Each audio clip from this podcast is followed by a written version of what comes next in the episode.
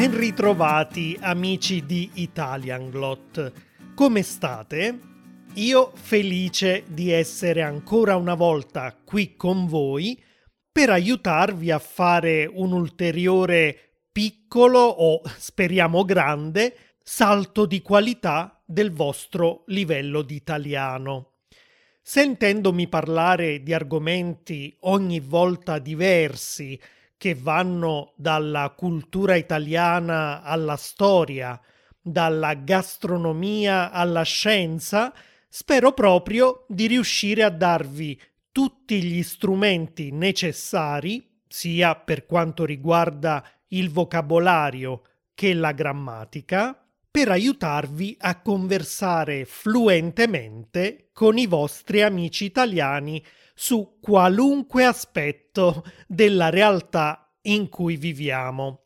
E a proposito di questo, ricordate che un ottimo aiuto per raggiungere questo obiettivo è la trascrizione degli episodi con spiegazioni ed esercizi sul vocabolario test di comprensione ed esercizi di grammatica che troverete sul mio sito italianglot.com. Oggi ho dunque deciso di continuare la nostra serie sulla filosofia con un episodio che vi consiglio di ascoltare anche se non siete proprio appassionati di questa materia. Sì, perché non solo è un esercizio utile per il vostro italiano, come abbiamo detto prima, ma perché può essere interessante scoprire nuovi modi di pensare, nuovi punti di vista e magari riflettere su questioni alle quali non avevate mai pensato prima, proprio come è successo ai primi filosofi greci della storia. In questo episodio parleremo proprio di loro. Ma non preoccupatevi, cercherò di trattare l'argomento nel modo più semplice possibile. E a proposito di filosofia spiegata in modo molto molto semplice, ho anche un consiglio per voi. Un libro che ho letto diversi anni fa e che sto rileggendo ultimamente anche per preparare questi episodi a tema filosofico. Il titolo italiano è Il mondo di Sofia, dello scrittore norvegese Jostein Gorder. Il sottotitolo è Romanzo sulla storia della filosofia. Non si tratta quindi di un manuale scolastico o universitario, ma di un romanzo vero e proprio, la cui protagonista si chiama Sofia, un nome che non è stato scelto a caso, perché Sofia in greco vuol dire saggezza, sapere, conoscenza e il termine filosofia si può tradurre come amore per la conoscenza. Ebbene, Sofia è una ragazzina, frequenta ancora la scuola, vive con sua madre, mentre suo padre, che è capitano di una petroliera, sta lontano da casa per gran parte dell'anno.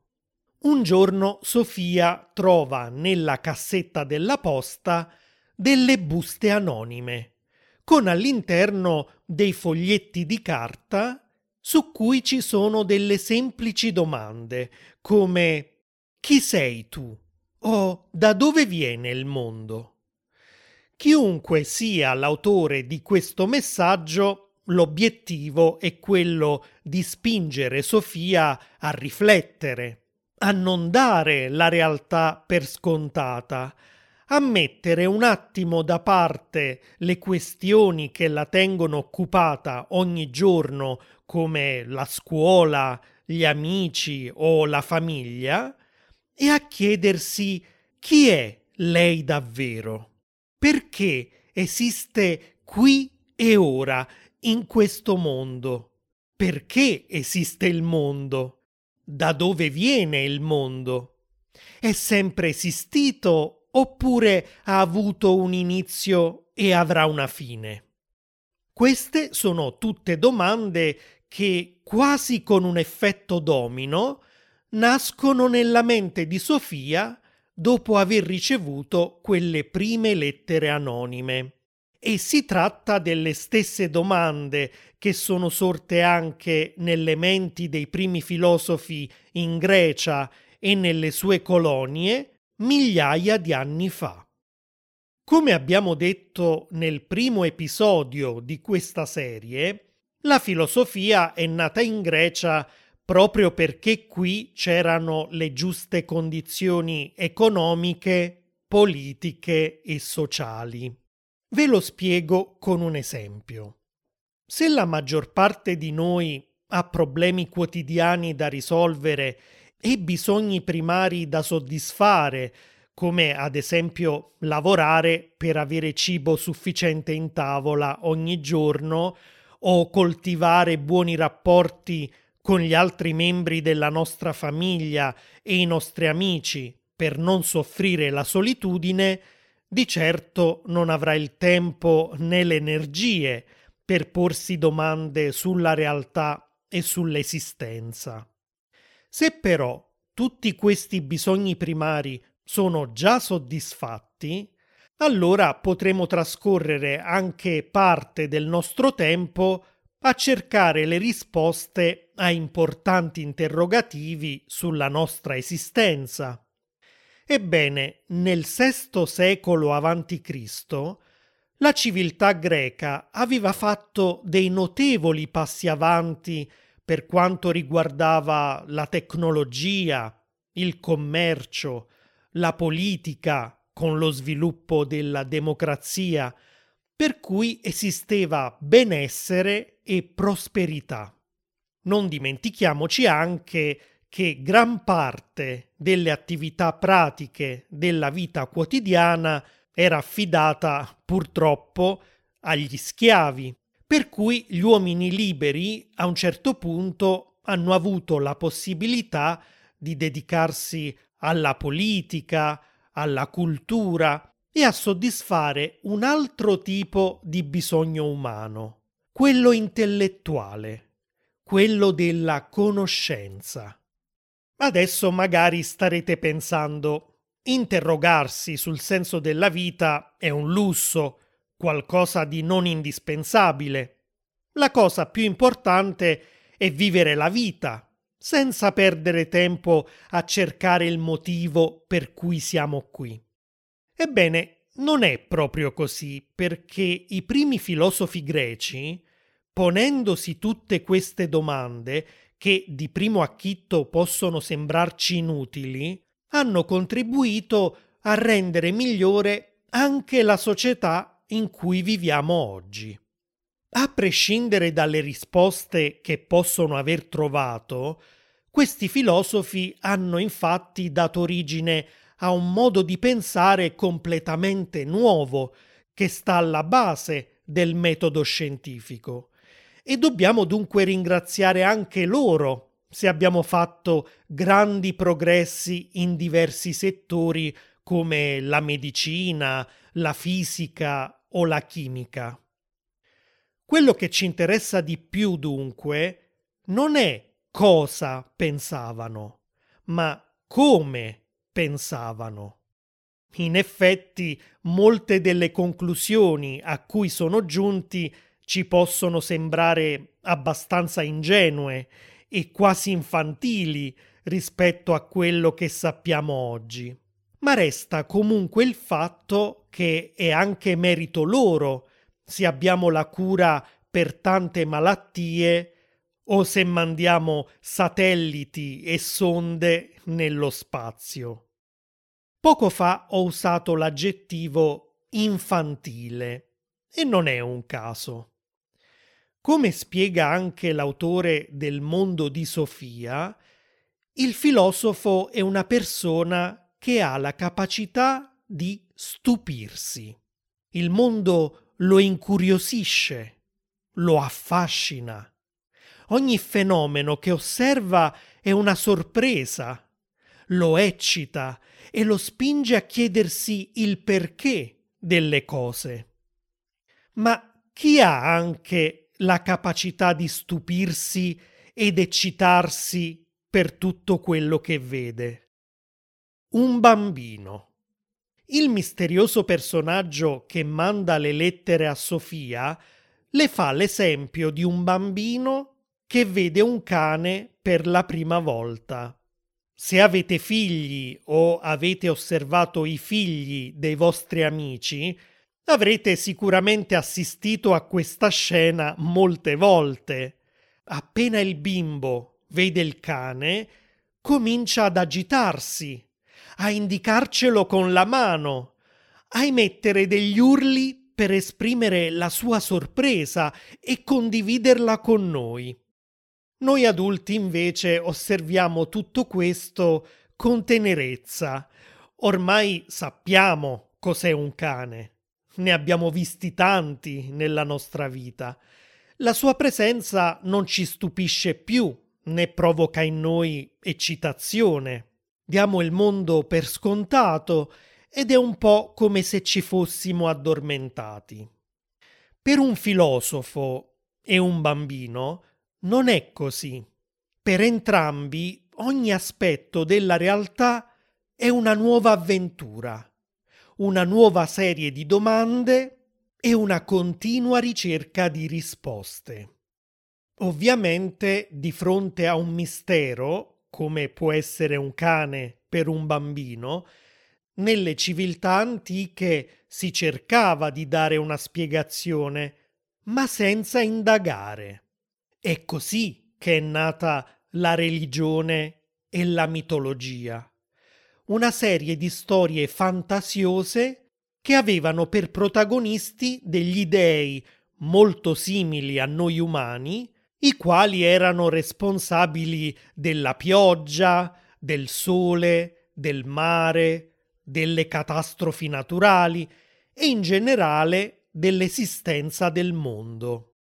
Gli uomini accettavano queste spiegazioni senza porsi troppe domande e tornavano alle loro attività quotidiane.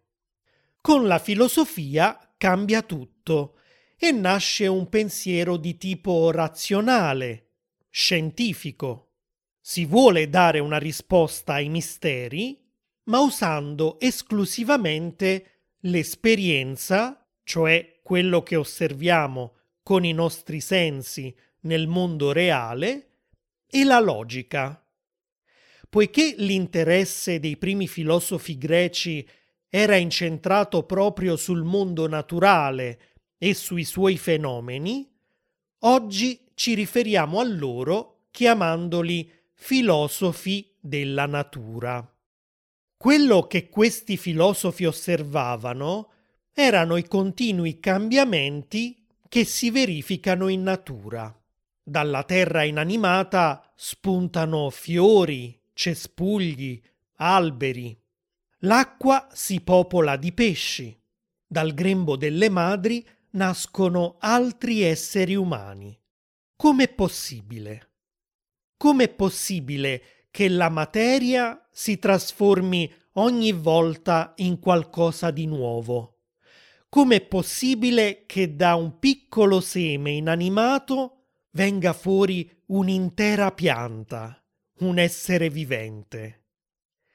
Una cosa di cui si erano convinti i filosofi della natura e su cui erano tutti d'accordo era che anche se tutto nel mondo nasce, si trasforma e muore in un ciclo infinito, doveva esistere una sostanza che invece è eterna, indistruttibile, che non si genera e non si distrugge, che è sempre esistita ed esisterà sempre. Per loro questa sostanza era l'origine, il principio di tutte le cose, e cioè tutta la realtà doveva derivare da questa sostanza e doveva ritornarci dopo la morte.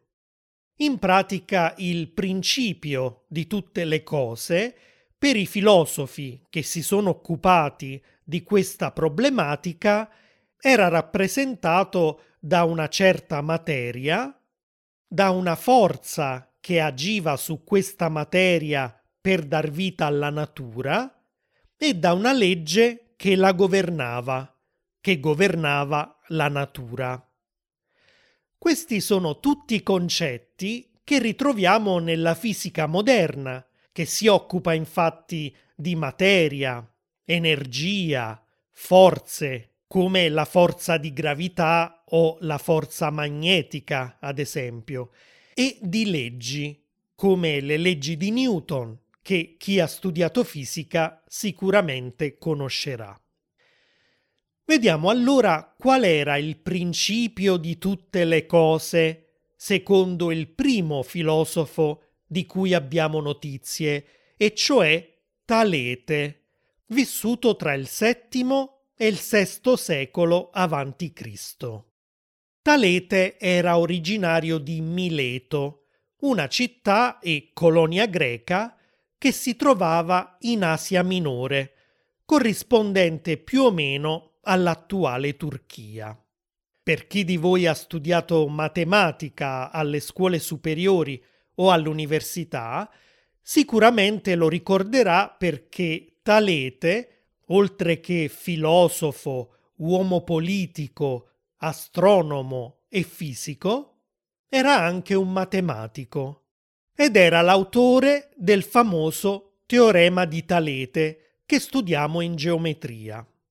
Si dice anche che, sempre ricorrendo alla geometria, fosse riuscito a calcolare l'altezza della piramide di Cheope in Egitto, misurando la sua ombra.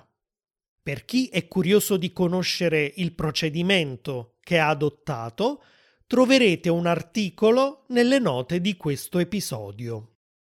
Come astronomo, Talete era riuscito invece a prevedere un'eclissi solare, probabilmente quella del 28 maggio del 585 a.C.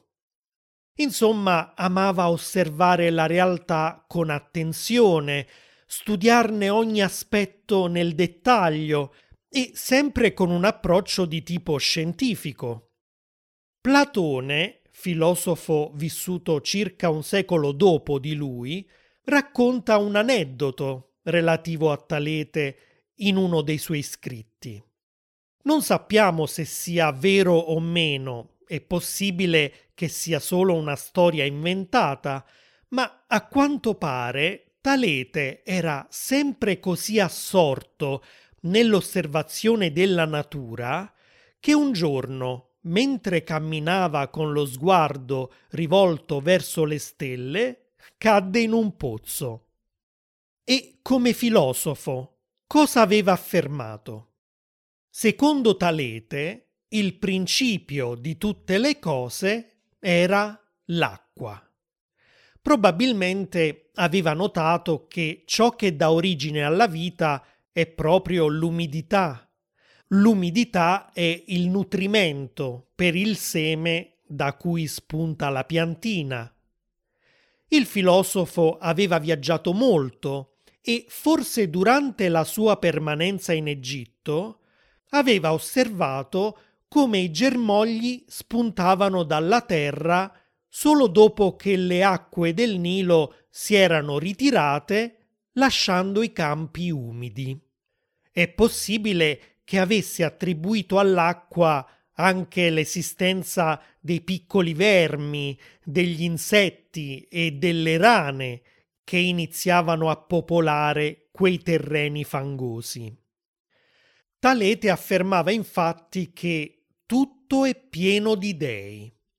E poiché abbiamo detto che non spiegava certamente l'esistenza della vita ricorrendo a creazioni divine o ad aneddoti di tipo mitologico, possiamo supporre che con questa affermazione intendesse dire che nell'acqua esisteva una forza creatrice che dava la vita a tutto, anche a dei vermetti o a delle rane in un terreno fangoso. Oggi sappiamo che la vita sul nostro pianeta è effettivamente comparsa nell'acqua, nel cosiddetto brodo primordiale. Senza l'acqua non ci sarebbe la vita, quindi Talete non si era completamente sbagliato. Tuttavia l'acqua da sola non ha alcuna forza creatrice.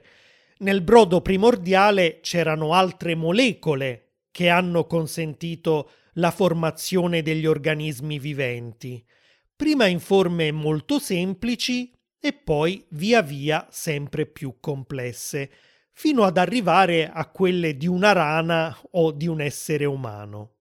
Passiamo al secondo filosofo della natura, che era Anassimandro, anche lui di Mileto.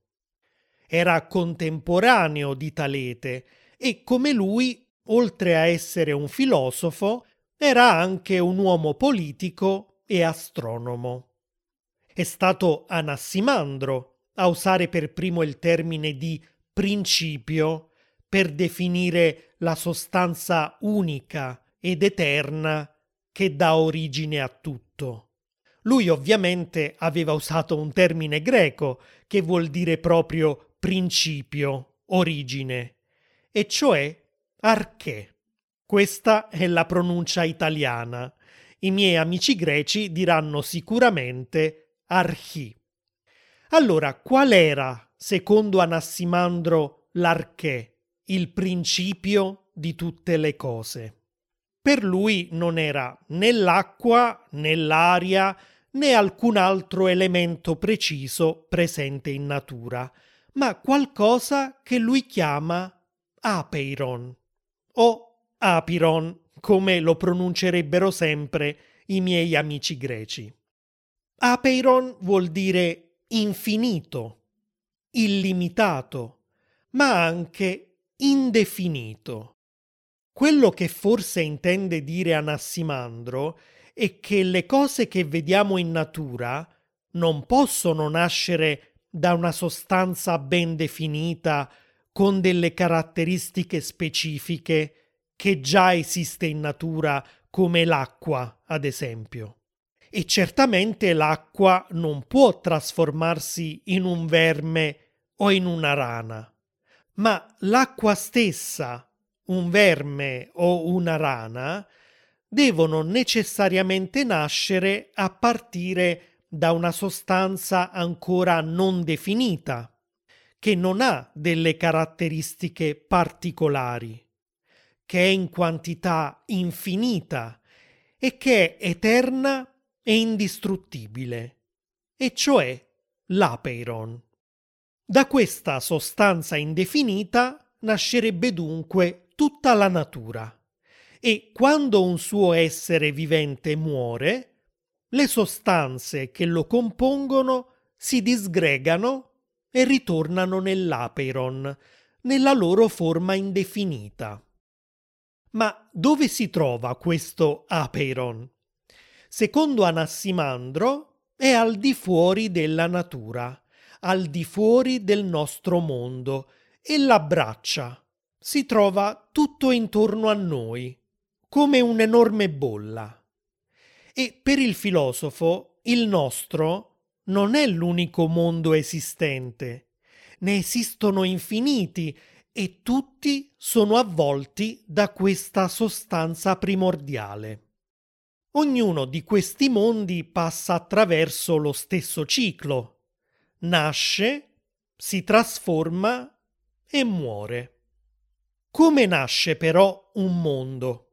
Anassimandro ce lo spiega dicendo che l'Apeiron è allo stesso tempo la sostanza da cui derivano i mondi, la forza che li crea e la legge che li governa. L'infinito è infatti animato, in continuo movimento, e da questa sostanza indefinita si separano tutto il tempo gli opposti che ritroviamo in natura il caldo e il freddo, il secco e l'umido, e così via.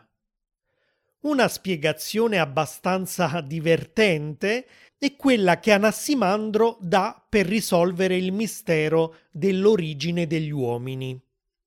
Lui nota che quando nasciamo non siamo in grado di nutrirci da soli e questo vuol dire che non possiamo essere stati i primi esseri viventi comparsi in natura.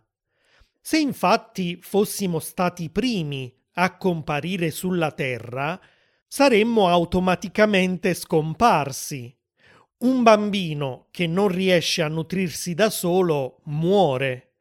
Perciò l'unica spiegazione possibile è che abbiamo avuto origine da altri animali. Secondo Anassimandro, i primi esseri umani si sono formati all'interno dei pesci che li hanno nutriti fino al momento in cui, ormai capaci di alimentarsi e proteggersi da soli, sono stati espulsi dal loro corpo e lasciati sulla terraferma. Ecco, questa spiegazione così fantasiosa fa molto sorridere oggi, però ancora una volta mette in evidenza la volontà di questi filosofi di cercare spiegazioni nella natura stessa e non in miti fantastici o nei poteri magici di una divinità.